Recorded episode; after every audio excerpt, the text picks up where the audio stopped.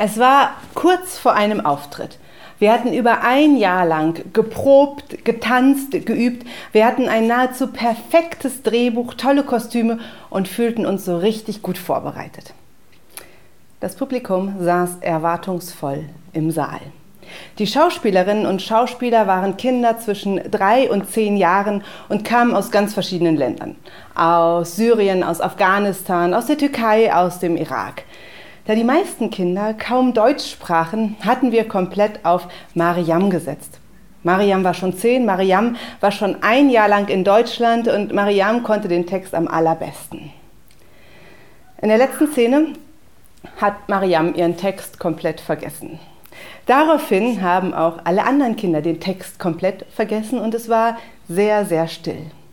Zum Schluss sollten alle Kinder eigentlich ein LED-Teelicht symbolisch in die Höhe halten, als Zeichen, dass es wieder hell wird. Das haben auch alle Kinder vergessen. Und so war es einfach sehr dunkel und sehr still in dieser letzten Szene. Und für mich als Regisseurin, die ich im Dunkeln im Publikum saß, war es so ein ganz, ganz unangenehmer Moment. Und ich merkte, wie sich alle anderen um mich gefragt haben, war es das jetzt? Irgendwann habe ich die Stille nicht mehr ausgehalten und ich habe angefangen zu klatschen. Dann haben alle anderen angefangen zu klatschen. Dann ging das Licht wieder an und alle Kinder bekamen einen tosenden Applaus.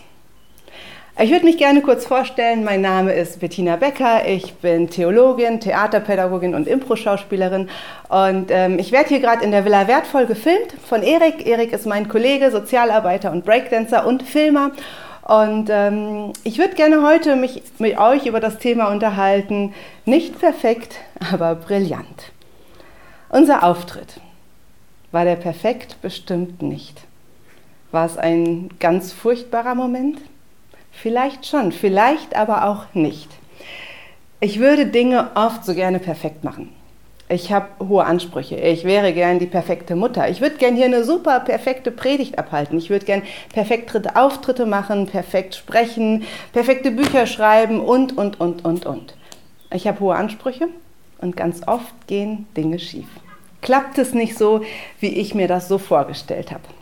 Und deswegen würde ich euch heute gerne mit in ein Bild hineinnehmen, was für mich mein Leben und meinen Glauben geprägt hat und wie ich glaube, dass es manchmal vielleicht leichter sein kann, mit hohen Ansprüchen zu leben. Nicht perfekt, aber brillant. Das Schöne bei so einem Brillanten ist ja, dass er ähm, funkelt und strahlt, dass man weiß, dass er sehr wertvoll ist und das Coole ist, dass so ein Brillant anhand von vier Merkmalen sehr eindeutig bewertet werden kann. Und das sind vier Merkmale, die mir auch helfen, mit meinen hohen Ansprüchen immer mal wieder klarzukommen. Das sind die vier Cs. Das sind nur im Deutschen vier Cs, äh, nur im Englischen vier Cs, im Deutschen heißt das F, S, G und R. Das klingt nicht ganz so schön, deswegen vier Cs. Das erste C beim Brillanten steht für Color, die Farbe. Brillanten haben Farbe. Und jeder Brillant, also echter Brillant, der ist nicht echt hier, wenn man den in ein Licht hält, strahlt und funkelt der in den unterschiedlichsten Farben.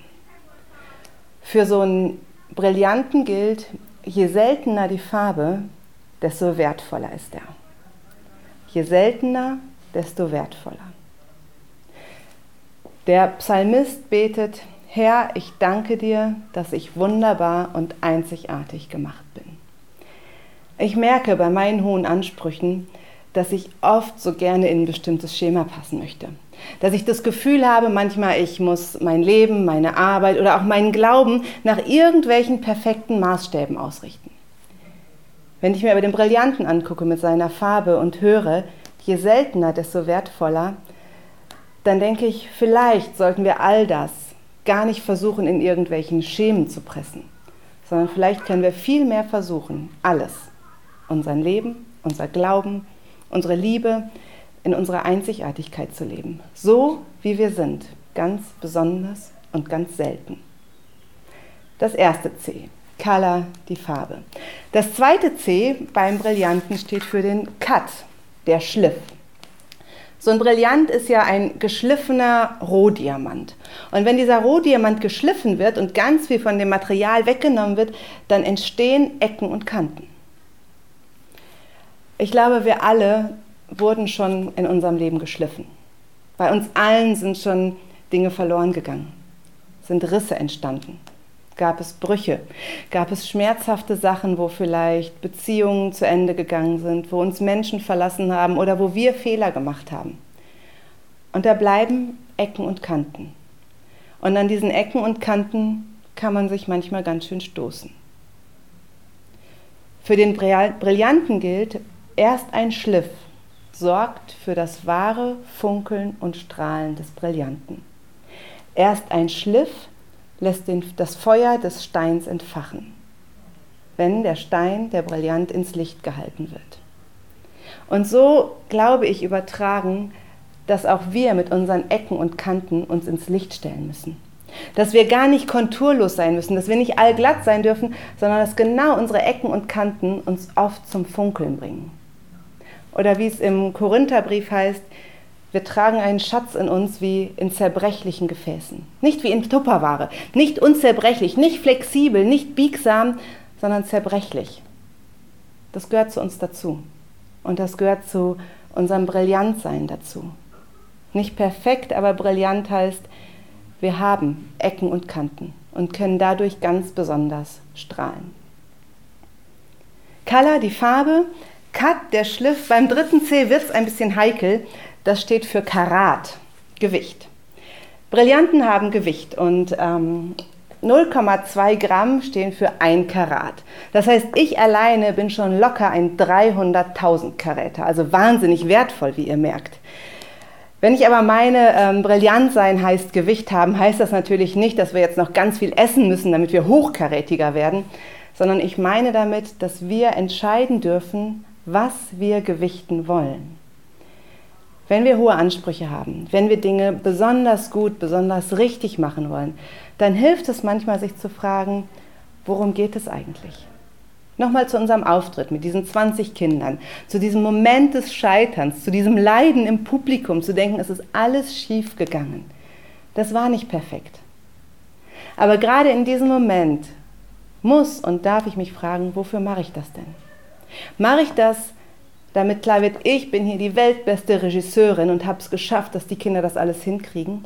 Mache ich das, damit das Publikum denkt, wow, diese Kinder können super gut Deutsch und können ganz viel Text lernen? Oder mache ich das für die Kinder? Und die Kinder hatten einen großartigen Moment. Die haben gar nicht gemerkt, was sie alles vergessen haben. Die Kinder haben ganz tolle Fotos. Die haben eine gelbe Rose bekommen. Die haben Applaus bekommen. Die haben gemerkt, ich kann etwas. Und deswegen glaube ich, war dieser Auftritt nicht perfekt, aber er war brillant. Und deswegen können wir uns immer wieder fragen, bei all den Sachen, die wir machen, da wo wir so hohe Ansprüche haben, wofür mache ich das? Um mir was zu beweisen? Um anderen was zu beweisen? Um Gott irgendwas zu beweisen? Oder geht es einfach darum, dass Menschen etwas Gutes erfahren? Dass Menschen geliebt werden, dass Menschen Wertschätzung erfahren? Und das können sie, auch wenn es nicht perfekt ist. Nicht perfekt, aber brillant.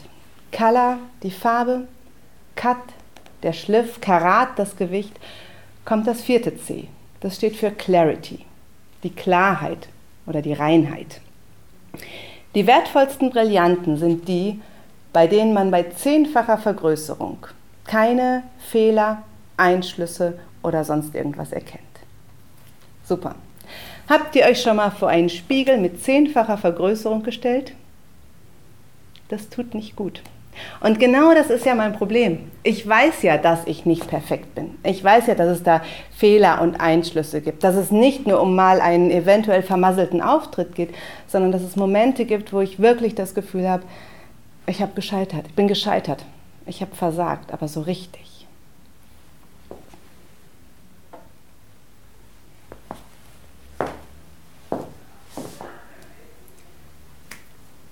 Sie hatte versagt. Sie hat total versagt. Eine Frau, die, die es gut meinte, aber die auch ihre Sachen hatte, die sie geheim gehalten hat. Und das, was sie immer geheim gehalten hat, ist plötzlich Stadtgespräch. Sie ist Stadtgespräch. Alle wissen alles. Es ist ganz früh am Morgen und sie wurde auf frischer Tat ertappt. Reiche, einflussreiche und fromme Männer haben sie durch die ganze Stadt gezerrt bis zum Tempel. Super. Vor den Ort, wo man sich noch schlechter fühlt, als man es eh schon tut. Bis vor Jesus. Und dann stehen diese Männer da, sagen zu Jesus, diese Frau haben wir auf frischer Tat beim Ehebruch ergriffen. Im Gesetz steht, dass solche Frauen zu steinigen sind. Was sagst du?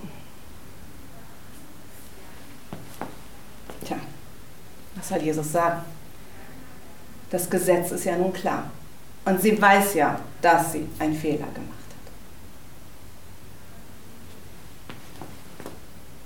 hat. Und Jesus?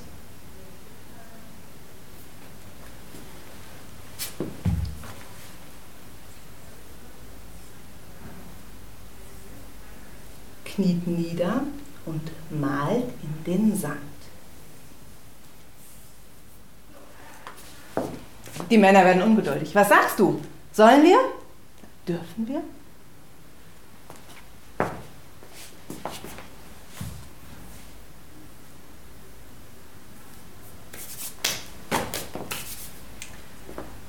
Wer unter euch ohne Schuld ist, kann gerne den ersten Stein werfen.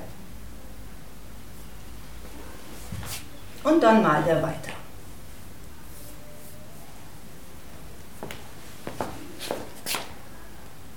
Der erste Stein, das ist ja nicht der, der sie töten wird.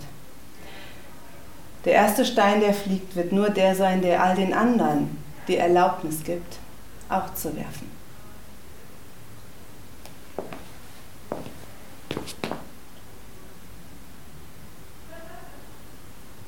Und die Männer?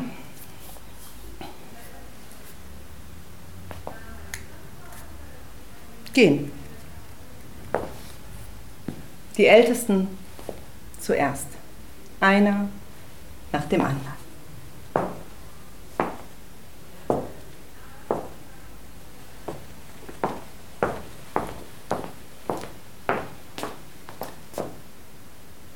Jetzt wäre die Gelegenheit für die Frau abzuhauen. Die Männer sind weg. Jesus kniet immer noch und malt und heute wird sie bestimmt keiner mehr für irgendwas verurteilen. Aber die Frau bleibt stehen.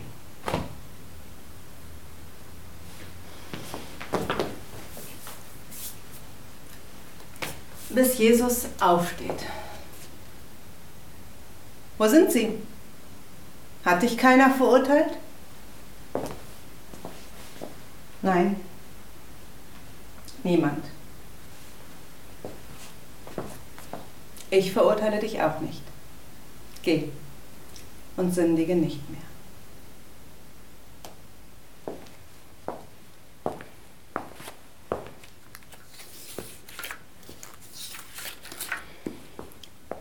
Das ist eine meiner Lieblingsgeschichten aus der Bibel.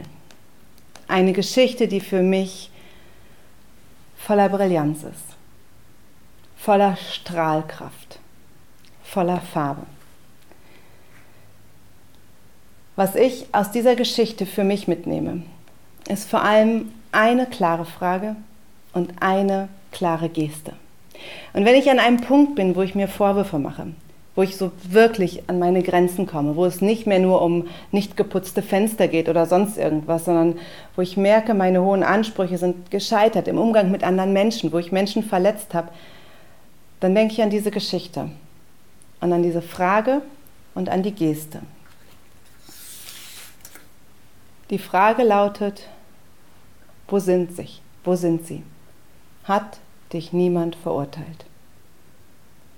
Und es ist gut, sich diese Frage mal zu stellen. Wer verurteilt mich denn? Sind es nur Gedanken in meinem Kopf oder hat mich jemand verurteilt? Hat tatsächlich jemand den ersten Stein geschmissen? Wer hat überhaupt das Recht, mich zu verurteilen? Wer ist das, vor dem ich so eine Angst habe? Vor wem? Das ist die Frage, mit der wir leben können, die wir uns stellen können. Und das Zweite, ist für mich diese eine Geste.